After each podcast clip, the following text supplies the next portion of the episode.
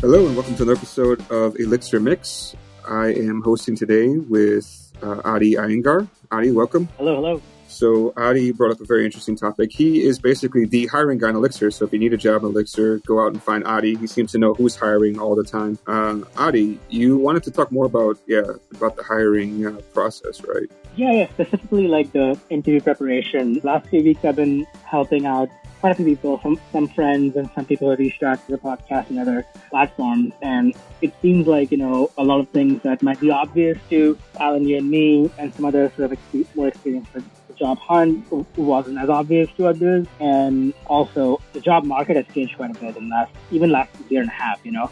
So yeah, I want to like talk through the intricacies of like applying, especially if you're looking at the Elixir area and like what things to consider. If you're like at a place where you have some year experience under your belt and you are looking to change job, like what you need to prepare before you start interviewing, like what to expect, and also yeah, what kind of companies to apply to, right? Yeah. Hey, folks, this is Charles Max Wood from Top End Devs. And lately I've been working on actually building out Top End Devs. If you're interested, you can go to topenddevs.com slash podcast and you can actually hear a little bit more about my story about why I'm doing what I'm doing with Top End Devs, why I changed it from uh, devchat.tv to Top End Devs. But what I really want to get into is that I have decided that I'm going to build the platform that I always wished I had with devchat.tv and I renamed it to Top End Devs because I want to give you the resources that are going to help you to build the career that you want, right? So whether you want to be an influencer in tech, whether you want to go and just max out your salary and then go live a lifestyle with your family, your friends, or just traveling the world or whatever, I, I want to give you the resources that are going to help you do that. We're going to have career and leadership resources in there, and we're going to be giving you content on a regular basis to help you level up and max out your career.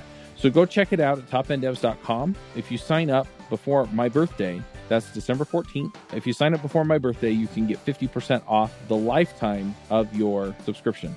Once again, that's topenddevs.com.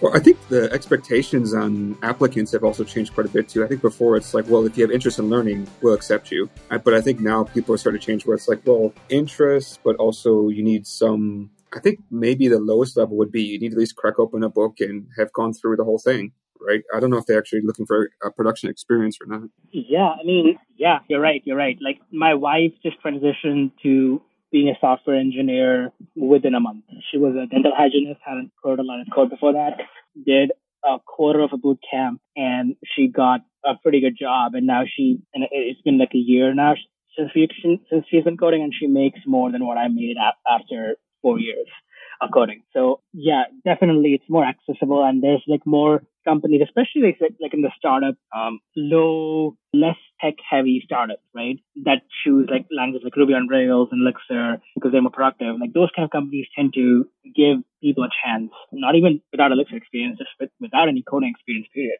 Yeah. Yeah. I mean, I guess it depends on the company too, right? So, like, I mean, the thing is, I found that some people have what I just remember, like Dilbert. Remember the Dilbert cartoon a while back? No? Okay. Nope. So there was an episode called The Knack where it's like, you know, how the expression, like if you have a knack for something. So it's like some people, they have like a natural ability to program, but I found that it's basically like STEM people, like people who are really into science, physics, math, they have the ability to reason. So high logic and like they can easily start coding. But yeah, there's very few people I think that can code like out of the box. Or I'm going to say out of the box. It sounds a little bit weird.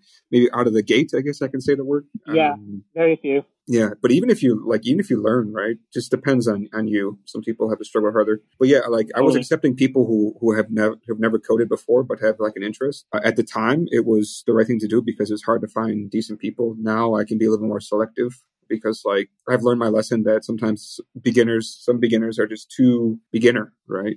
The other thing I found too is, and I brought this up a couple times in previous episodes, is that Elixir is not easy. Like now, I'm not talking about OTP. Let's let's forget about OTP like immutable data, all this kind of stuff. If you start off doing JavaScript or Java, where you have like mutability is a huge part of it, it's so difficult to change somebody's mindset. And some people are so wrapped up in a specific language that they can never branch out. Yeah, totally, totally. It, I mean, Elixir, yeah, it, I have subscribed to the notion that it's an easy language to kind of like you know start doing simple stuff in. But as you complicate things, like, yeah, functional programming can get really hard. Like, yeah, one, the other day I was trying to do one of the binary tree algorithms in Elixir. I was having a hard time. I've been doing Elixir for like seven years now, you know, almost.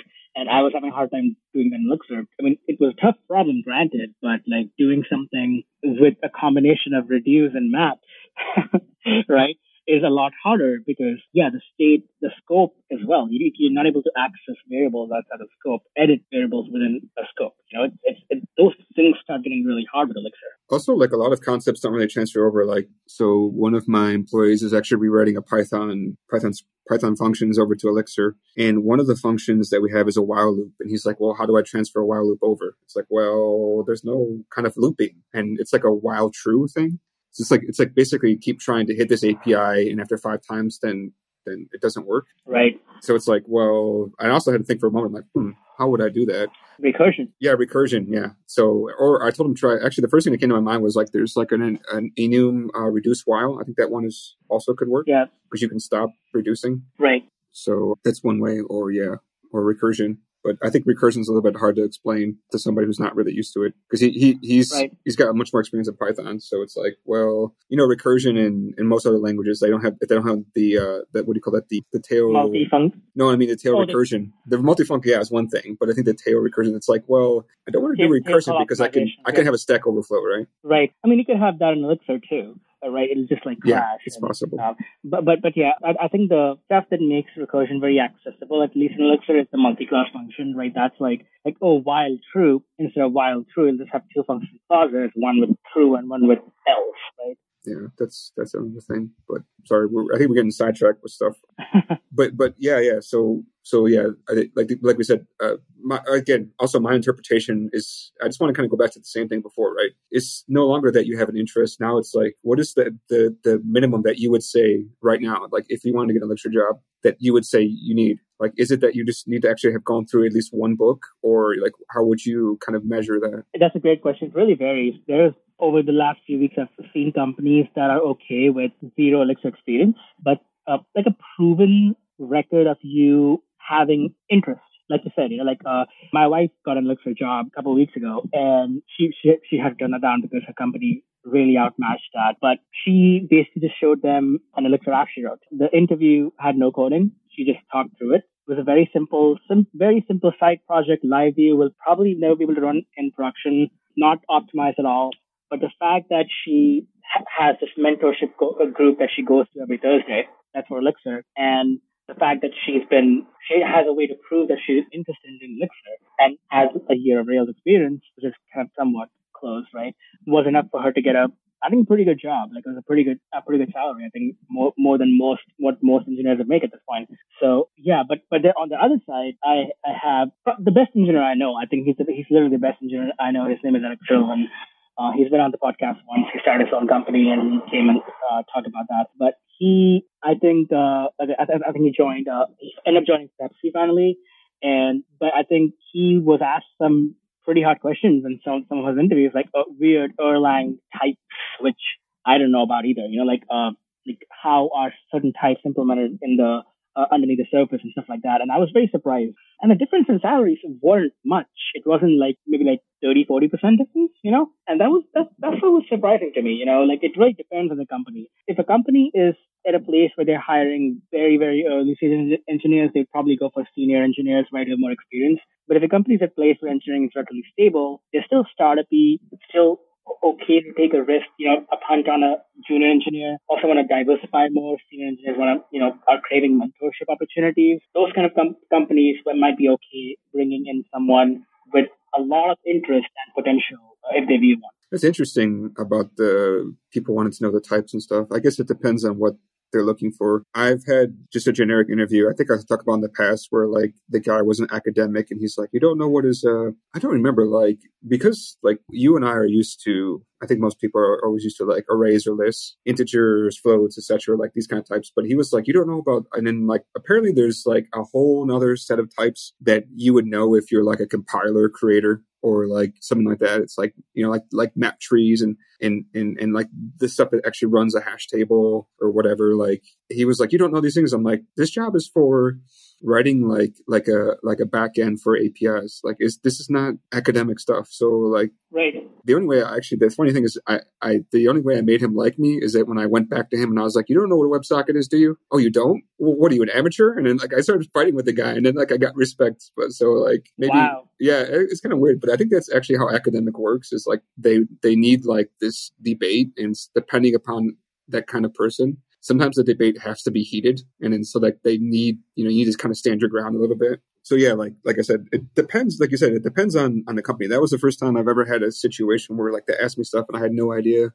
because yeah, I'm just not exposed to it. And that I think interview is a good example of like not a good interview from the interviewer side because like they had expectations that right. were not realistic to the position that they were hiring for, which I think is what your you said your wife went through, right? It's like, well, I guess it depends on your interest, right? But do you really need to know that kind of detail? I don't know. It depends on like you you need to know a list is actually like a single link list because that's super important. But like how that thing is implemented, like down to like the C code, I think is maybe too much unless you're doing some high performance stuff. Yeah, I mean, I mean, I I don't even, I don't even know if most Elixir jobs you need to know it's a singly linked list either. You know, I, I think that's where I think I think that's the world we live in right now. The software engineering majority of software engineering interviews aren't you know really qualifying persons for the job they'll be doing. It is just finding it, it doesn't it might seem arbitrary to us, but I think it's like basically gauging someone's problem solving ability as a side, as like an added bonus, but primarily it's like filter candidates.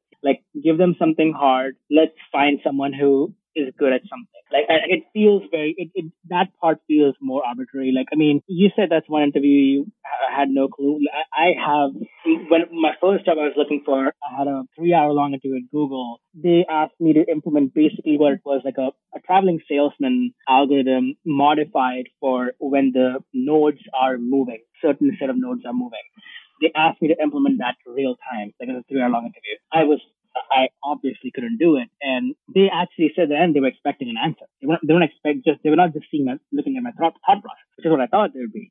I thought it would be unreasonable for them to expect it. Like, no, we actually were expecting an answer. We've had a couple who gave us an answer. Like, I don't know who you're hiring, who you're looking for, but yeah, I think that's the world we live in. A lot of these companies ask these kind of questions, which is yeah, it, it, it, it's sad. Yeah, but again, it depends on the position you're hiring for, right? I mean, and also like, what is your so kind of like a good question is, yeah, I guess what is the position you're hiring for, and then what's realistic based on the market too, right? Because no matter what, you have to train people up and every product's going to be different. Everybody's right. got different coding styles and different preferences, etc. And also the other thing too to think about also is like, well, what you think is good for one project may not fit for another, pending the domain and the people around you. I think we remember we had an episode in the past about like, hey, if your team is already proficient in tech or language X, choosing Elixir may not make sense because of that reason. So maybe it's kind of a similar thing. Yeah, yeah, definitely. I, I, I think it's definitely perception, comfort, how things are already structured. Yeah, it has it has a huge huge effect. I think one of the reasons why I've been I'm seeing a lot of these interviews lately with my circle is that a lot I'm uh, all these companies that they're interviewing at are bigger, more established companies, right? Um, where the same circle of people, most of them would apply to like more startups, right? And yeah, those kind of companies do have a set process, set expectations, and maybe they're also companies that need to focus more on data structure algorithms, even though they are using Elixir or Ruby, where it really doesn't matter, you know. But yeah, maybe it's, it's part of the culture there. Actually, that's a good segue to another point I, I've been really bring, which is again, it's obvious to me, but I think in this market, if people listening, if you're looking for a job change, definitely prefer a non-startup right? Offers are being rescinded. People have been are getting laid off a week, two weeks after they're joining. Yeah, I mean, even the best of the companies are laying uh, startups are laying people off. So if you are looking for changing a job, definitely go for a bigger company. There is absolutely no harm in still applying to a startup and thinking of them as a backup. I have done hiring for five companies now, and every company without exception had backup candidates. Oh, let's keep this person. And I, I like this guy. We'll give him, we'll give him an offer after we interview this guy, right? Companies can have backups. You can have companies as backups too. Like there's no harm in applying to a company that you're like, ah, that's a fallback. if I don't get a job at these companies. Let me just have their offer and get a two week offer, you know, response time. Um, and you can say, I have to my family. I have stuff going on. Give me two weeks. Two weeks is a reasonable thing to ask. Uh, generally, these startups, they're like getting smart and they say, hey, respond within three or four days. If say three or four days too quick, can I get two weeks? There's, trust me, you can ask that. I, I haven't had it till now where a startup has come back and said that's too long two weeks is very reasonable. Ask for two weeks and try to get try to get a job at a better company and have have hierarchy, man. Have hierarchy. Every time I've been in a job process, I've had two or three backup you know, and it, it's good to have that. Not enough candidates are doing that. That's why it feels like companies have a higher, you know, upper upper hand in this job uh, hiring process. Yeah, this is tricky. Uh, this is kind of a side question based on your understanding. Do you feel that it's a, I want to say buyer's market, but is it a candidate market or is it an employee employer market? That's a tough one, right? Uh, if, if, you are experienced, and kind of what you said earlier, uh, Allen, like in kind of imply if you're experienced, it is a candidate market. If you are new or like, so like I would say if you have like less than like three, four years of experience, it's, it is still the, it is still the buyer's market, the company's market, right? So yeah, it's tricky. Good thing about Elixir is if every recruiter I talk to, the supply is still a lot less than the demand, right? So if you are doing Elixir, if you have experience, knowledge, interest in Elixir, keep building that. You will end up getting a job. Um, I, I tell these to some other other uh, mentees who are looking for jobs. You apply for 20 Elixir positions. If you do things right, likelihood is you'll get at least one, right? Or one job. It, again, it might sound a lot, but you know, job process is a lot more than your skills. It's about timing. It's about uh, company feeling, oh, we thought we could hire this person, but we can't. You know, there's so many variables that go into it. That's why I said you'd apply to 20 companies, even if you're a good engineer. But if you apply to 20 Elixir jobs, you should get one. Yeah. But if the demand is really high and supply is low, I mean, it seems hard for me to understand why. Why is it that you shouldn't get, right. say, at least half, right? Or are you saying that like Elixir developers, like their, how do you say that, their soft skills are not good enough? Because like that, that's the thing. Like you and I have both met people. It's like this guy is excellent yeah. technically, but he cannot socially fit in here. Or maybe imposter syndrome. They just can't sell themselves. You know, people don't like talking about themselves. And uh, yeah, yeah, I think that's yeah. Few of the best engineers I know have that, and they have a hard time selling themselves because of that. But yeah, I, I think it's also I think these days it's so easy to apply to jobs. People who actually know how this works, they apply to a lot of jobs, right? And that's why companies get a false sense. Oh, we have 25 candidates, but they don't think that 25 candidates also apply to 25 jobs, right? So I think it's that cycle, you know, uh, where smart candidates who apply to hundreds of jobs, they do take up, you know, that place in the queue of candidates uh, that the companies have, which slows down the process. And, you know, if, if, if, a month or two has passed since you applied, things kind of like, you know, refresh, a lot of things change. So, but yeah, I think that's a big, big factor as well. The competition is there, even though the demand is higher than supply but it still feels like you're competing with other people who might might as well end up taking some of the job, you know? Yeah, true. Okay, actually, uh, kind of going back to my first question, did we actually? Yeah, we didn't actually really address it about like what do you think that like if I want to get a job in an Elixir, kind of like what kind of how much soft skill or not not soft skill, how much hard skill should I know, right? Yeah, hard skills doesn't mean just like Elixir coding, right? Yeah, I mean, I guess like I don't even know what's a good way to measure it. Like maybe I want to leave that part open, but of course, one way for me to measure is like, do I need to know everything about OTP, or I don't know how, how to even say it. Yeah, I haven't had people ask a lot of OTP questions unless you're applying to a company that heavily uses it, which is a good sign, right? Like if you, unless you're applying to I don't know, a community uses a lot of OTP or what's the I, forget where the adopting Elixir guy is working, but unless use, they're using it very heavily, they don't ask that. It's generally extent of OTP people ask is like, can you do you know how a GenServer works? Like, can you like build a, a very small GenServer, client server separation, and know how to test it?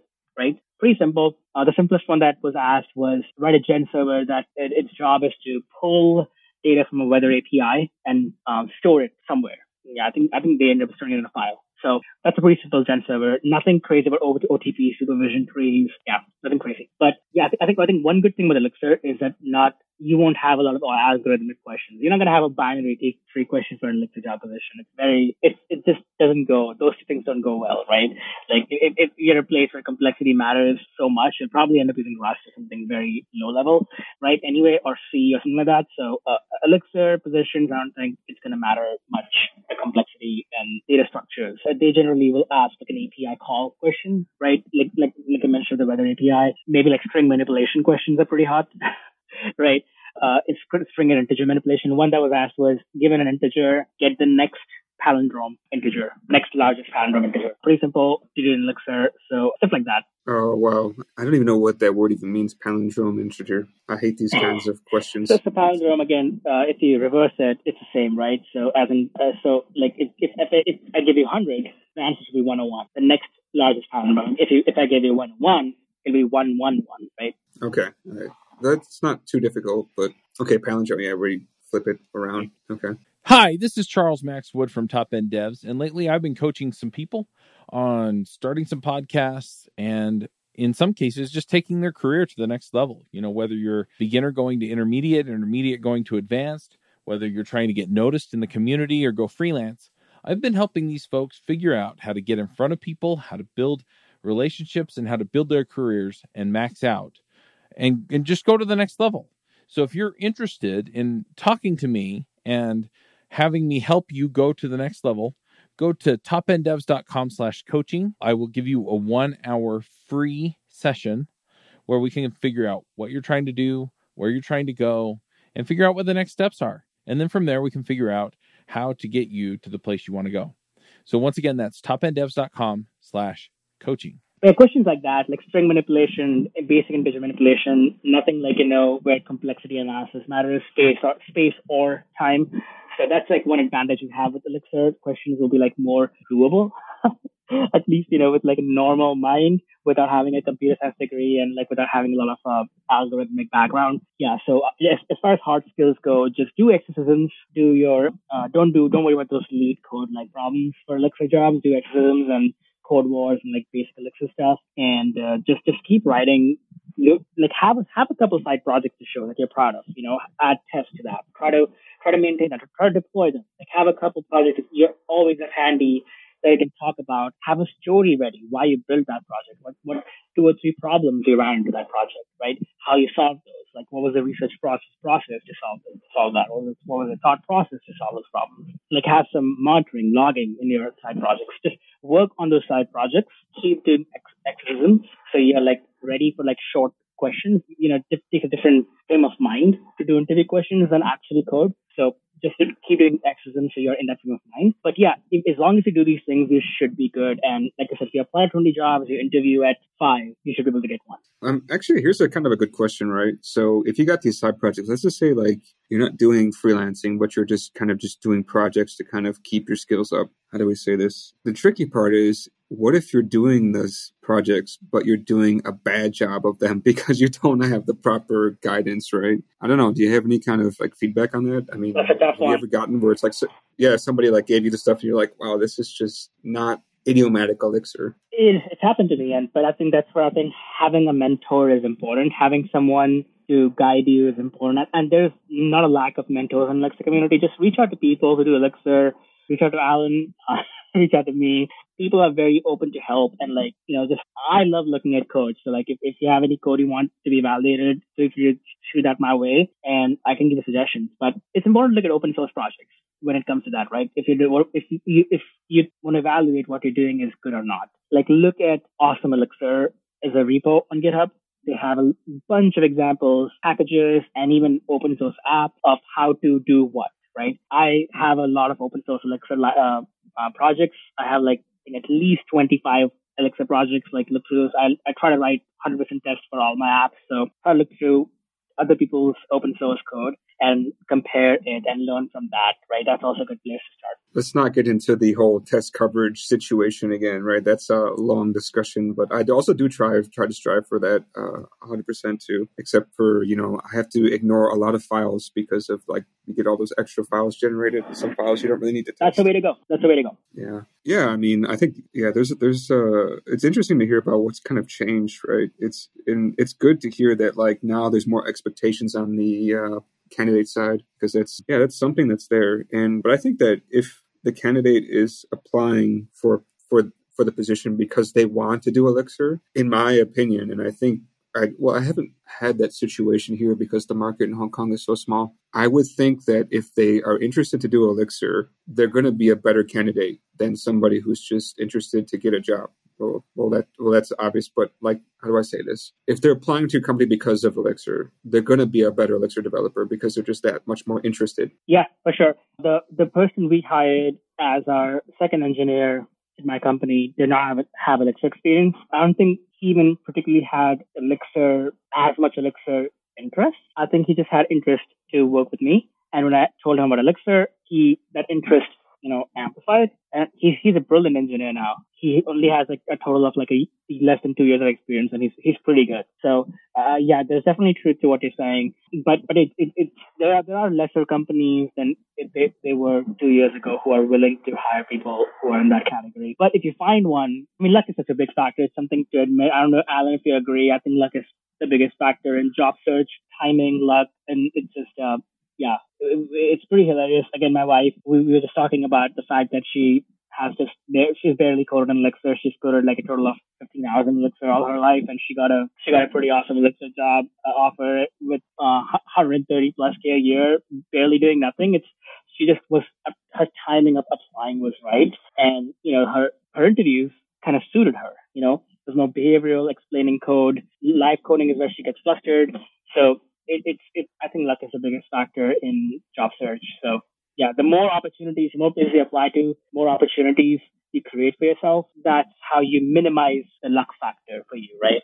So that's the only thing you have in your hands. And prepare, like I said, with Elixir, it's pretty straightforward. No algorithms, no BS, do Exercisms, and keep maintaining one or two side projects, right? Just you should get a job in Elixir. Still, demand is pretty high, supply is really low, and there's so many companies hiring. And I'll and then when we do picks, I'll a list of you, and um, hopefully they'll be in the show notes as well. Well, I think the another big uh, thing too is like to be honest, I think the most surprising part about any job is that they have to like you, right? And they have to be able to communicate with you. Um, oh, that's so right. Like I mentioned, well, I mean, like I mentioned before, like doesn't matter how good that that developer is technically, if you cannot communicate, if you cannot if you come off as a as a weirdo, sorry to say it directly, but uh, I was actually interviewing somebody recently, and like, first of all, the guy's name is LeBron James. He had a very thick accent. I think he's from Korea, but he says his real name is LeBron James, so I have a hard time to believe that. I just gave him the benefit of the doubt. I was like, okay, this is weird, but maybe just maybe he got his name legally changed. I don't know. I'm not going to worry too much about that. But I was just asking him simple questions, and then like he would just he just like ended the call. And he was like hey uh the connection's not good. Uh just send me a test and i'll pass it and then we can get started. It's like no.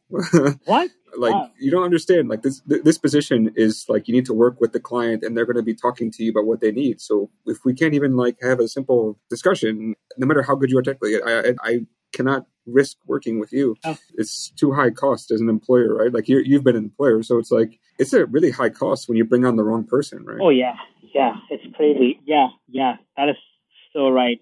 Don't come across as weird.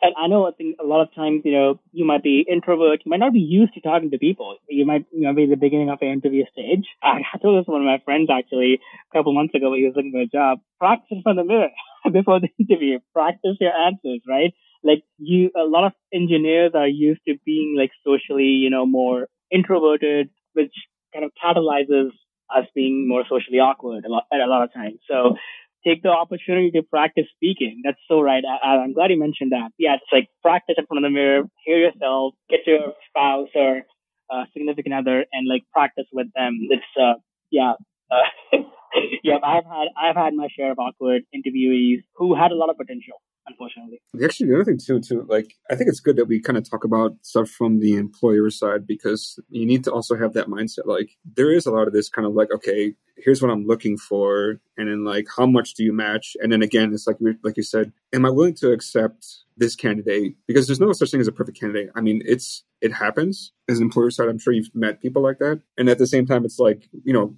but you know, you and I are both married, right? So when you're dating, right, and you find somebody that perfectly fits what you want, and you're like, okay, holding the excitement, you know, just play it cool. Like, right, right. Sometimes you get those kind of candidates, you're like, okay, I gotta like, you know, be not creepy and and and not too excited to meet them, etc. But yeah, you have to kind of play this. Okay, well, I can concede these things, but I can accept this one, right? So it's like I think a lot of times it's like, well, I can ex- I can concede that they're not they never worked with OTP before, but they have to be able to create a mix project and and write some tests or whatever. I don't. It depends on what, like you said, what's your company culture and what do you accept. And also, like for me, I I want to find a candidate that can write automated tests and has done automated testing. But to be honest, I've yet to meet one in Hong Kong. That's just the market is so few people are actually writing automated tests. They just test everything manually. And I think that's part of the, the culture of, of their, so I have to lower that standard down. If I met somebody like that, automatically it's a big plus one and that will move them up the ladder. That makes sense. So I forget what, why, why we're going in this direction, but yeah, yeah, there's definitely this kind of, okay, so yeah, the employer side, yeah, you have to right. figure out, hey, what can I give up? What do, what is my hard ground, right? Okay, this guy has to have been able to have made some kind of program at some point in his life or else I can't take that risk because I need somebody who can get going as soon as possible. Right, right. right. Yeah, yeah, totally. Oh, I think one one other thing since we brought up the employer side, kind of reminded me. I think it's very important if if if, if a job if you're if you're applying for a job right and talking to the employer or the hiring person and they say that hey, here's a here's a tech assessment before we talk right make sure you ask them hey what's the salary before i do the tech, tech assessment right don't just like go in blind if they can't give you the salary ask them hey can you jump on a 10 minute call right? Like, let me understand, give me a range. You don't have to like, they'll say your evaluation might determine your salary. Like, they should be able to give you a range. Uh, don't waste the time. Like, if the employer isn't ready to invest time before, you know, you do an assessment for you, you should not invest your time either. It's, it's for a lot of people, it's not for me, but I learned it lately for a lot of people, job application is a very emotionally heavy process. When they spend an hour on a company, they start imagining themselves working there the, yeah, and and it, you want to make sure if you have spent time doing an assessment for a company, they're taking you seriously at the very least, right? So make sure you get get uh, make sure you are at least able to get a range from them. Try to get something more from them, you know, to get a proof that they're invested. Try to get a 10 minute call at least with them before the tech assessment. Very important. Yeah, that's something that we figured out also is is uh yeah you, you need to you can't just throw somebody a test right like automatically on the employer side, you do want to see can this guy code, right? And then you want to talk to them. But to be honest, like you need to motivate them because every job has a coding assessment. Nearly. I actually I don't really do coding assessments anymore. I just kind of take a look at the code. We don't do either. Any, I, yeah, I just say just send me any code. Send me actually what, what I usually say is send me your most proud code, the code that you're most proud of, any language. I don't care, and then I'll ask you questions about it because I've had people like, have you done Rails before? You probably have, right? Yeah. Yeah. So like this guy, he applied. It was Rails um, he set he, he he opened up the project. He did APIs for a company. There was a skip before filter for the verify. You know, there's a verify token. Yep, thing. Yep. So you need to do skip before filter for so that you don't so that you can use it as an API. So I said, "What does this line do?" He's like, "I don't know. Why are you asking me so many questions about like?" Because he's like, "All I did was build do APIs there, right?" And I was like, "Okay, so what does this line do?" And that one you need to do all the time, and you should know what you're doing if, if you have to edit there. And he's like, he's like, oh, I didn't memorize the entire library of Rails. So like, why are you asking me so in-depth question? I was like, it's not really an in-depth question. Like if you're doing APIs only and in Rails, you should yeah. know what this line does, right? I'm actually surprised he asked you a question like that. I mean, it's okay if you don't know. You know, it's okay to say I actually don't know. Uh, would love to know why what it does, right? That's how you deal with that in an interview instead of saying back, why why are you asking me a question like that? That's also so weird that someone. I, I, can't remember if he asked me. Maybe I got the question wrong, but for sure he was. I know he was like. I I know he did say, "Oh, I don't memorize the entire thing." It's like you don't have to yeah, memorize. It. Like, to me, yeah, maybe. I, I don't want to to make him sound like he's a bad person, but like I think my point of this whole entire of what I'm bringing this up mm-hmm. about is like to me, I'm asking questions that I think you should know and right. this is stuff that you wrote yourself. And if you did come back to me and say, you know what, I just copied and pasted it, this kind of person is not a good person to have, I think, as a developer. Because, like, can you imagine? Like, I always give this example to people. Okay, say you have a kid, right? And you take your car to a mechanic and it's got some problem. They say they fixed it, they gave it back to you, and you ask them, you know, what what was the problem? And they're like, well, I don't know. I just kicked the engine and started running again. And like, would you feel safe to put your kid in that car and drive? I mean, most likely not. And they would answer usually no. I never heard somebody say yes to that. And so I'd say, well, then how can you expect the client to have their business depend upon the software that you're making for them if you don't know what that line does?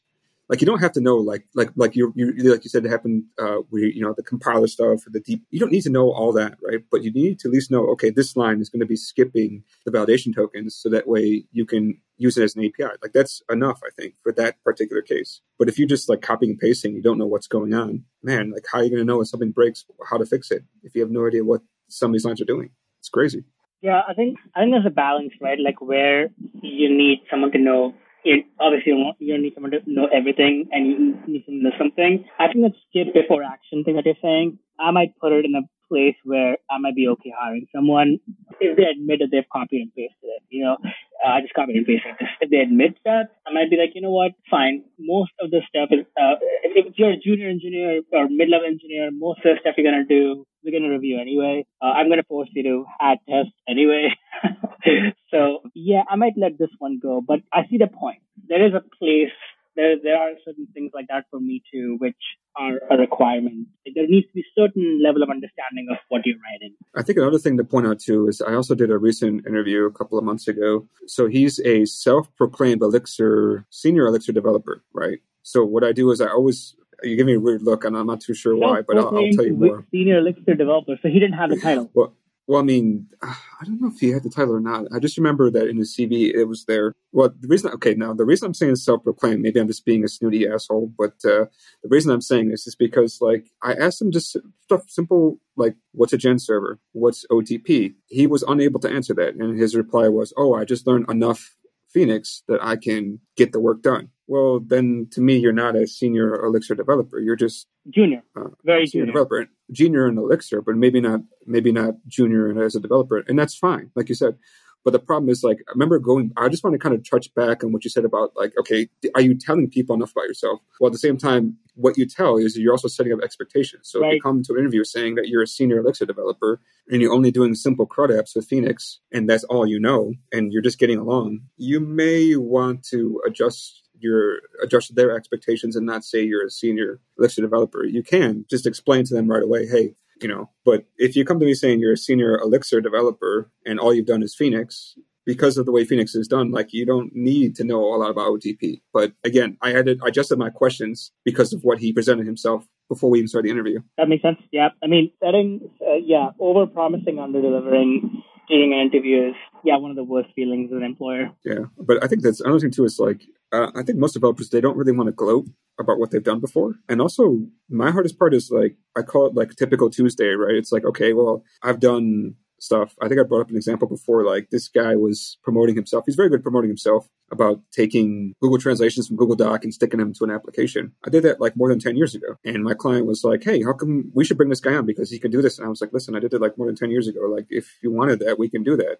Like, but oh, how come you didn't tell me? Well, I didn't know you wanted to know about that. And to me, like I said, typical Tuesday, we do this kind of stuff normally. So it's not like we're not making anything crazy. It's just, but it's like, well, how do I know what I should tell you, what I shouldn't tell you? That's another like on the on the interviewee right. side. It's like, well, what should I say? What should I not say? It's really difficult. Like both sides, you know. How do you and also like how do you let people know? Like, uh, you know, every you're not gonna tell everybody everything that you're doing for your backend. So like, let's say you're integrating with Google Maps and this guy may be a Google Maps expert, and that may be a core piece of your application, or at least a, a, a good part of it, and you don't display it to people, then people won't know to talk about their experience with that. That's really tricky. Right, right, right. Yeah, it definitely is. But I think that also brings up a good point about, you know, what, again, might be obvious to both of us is like definitely reading through the job description right before the interview and setting your introduction in a way that you're checking off requirements uh, of the job description, right? That's also something I actually mentioned to someone, but that's kind of aligned with what you're saying. As an interviewee, I should make sure I sell myself best for this job, at least a description paper. And if, if, it, if the description is not accurate, that's on the company, right? But if the description is accurate, and here are the 10 requirement bullet points, let me come up with like a script for my introduction that not most of those bullet points. Okay. Yeah, I mean, it's tricky. Like there's the whole kind of question like how much of my card should I show to you? Right, right, right. It's always tricky. Yep.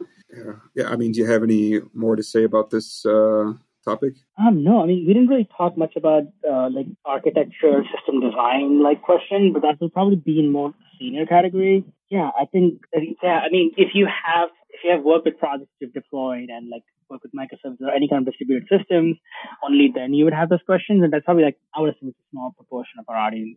So maybe we can cover that some of the time. Okay.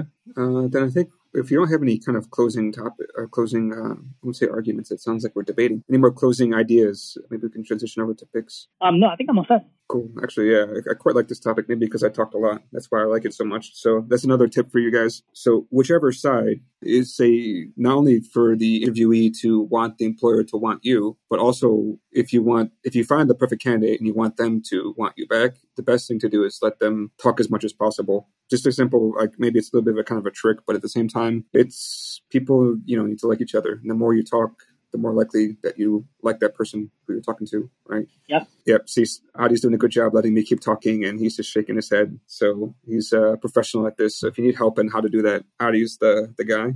Hey, folks! If you love this podcast and would like to support the show, or if you wish you could listen without the sponsorship messages, then you're in luck. We're setting up new premium podcast feeds where you can get all of the episodes released after Christmas 2020 without the ads. Signing up will help us pay for editing and production and you can go sign up at devchat.tv slash premium. I'm not going over to picks, so I can go with my pick first. I did have a specific thing, but now I don't. What was the thing? But in any case, so I'm I'm actually traveling at the moment, and I've been uh, taking lots of uh, pictures and stuff. Highly recommend if you guys are a traveler, pick up a GoPro. It's been extremely fun to work with. Very small, waterproof. I love it. So GoPro uh, Hero 10 Black I've been using. It's a lot of fun, and uh, mostly yeah, because it's waterproof, you can take it basically anywhere, and it's very compact and small. So that's kind of like my pick. Uh, Adi, how about you? Yeah, I'll, uh, I'll have a jobs pick after this, but oh, sure, I already forgot what my pick was. I guess I'm gonna do jobs. I forgot what my pick was. Shoot. No, yes, yeah, I've been playing with darts a lot lately, and it's a great way to do something while thinking about a problem. It's been really helping me. I think I recommended punching bag at one of the previous picks.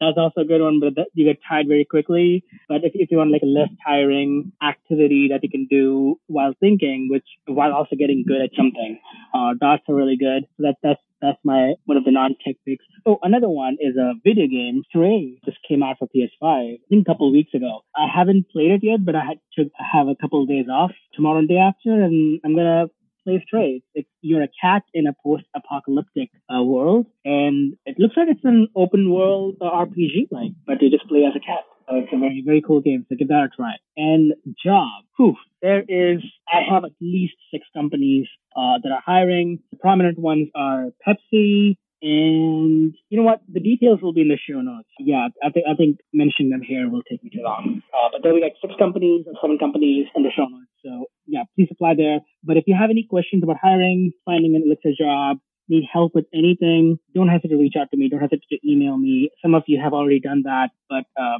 I'm, I'm willing to help more more folks. So yeah, please feel free to reach out to me. Okay, and with that, see you guys next time. Bye. Bandwidth for this segment is provided by CacheFly, the world's fastest CDN.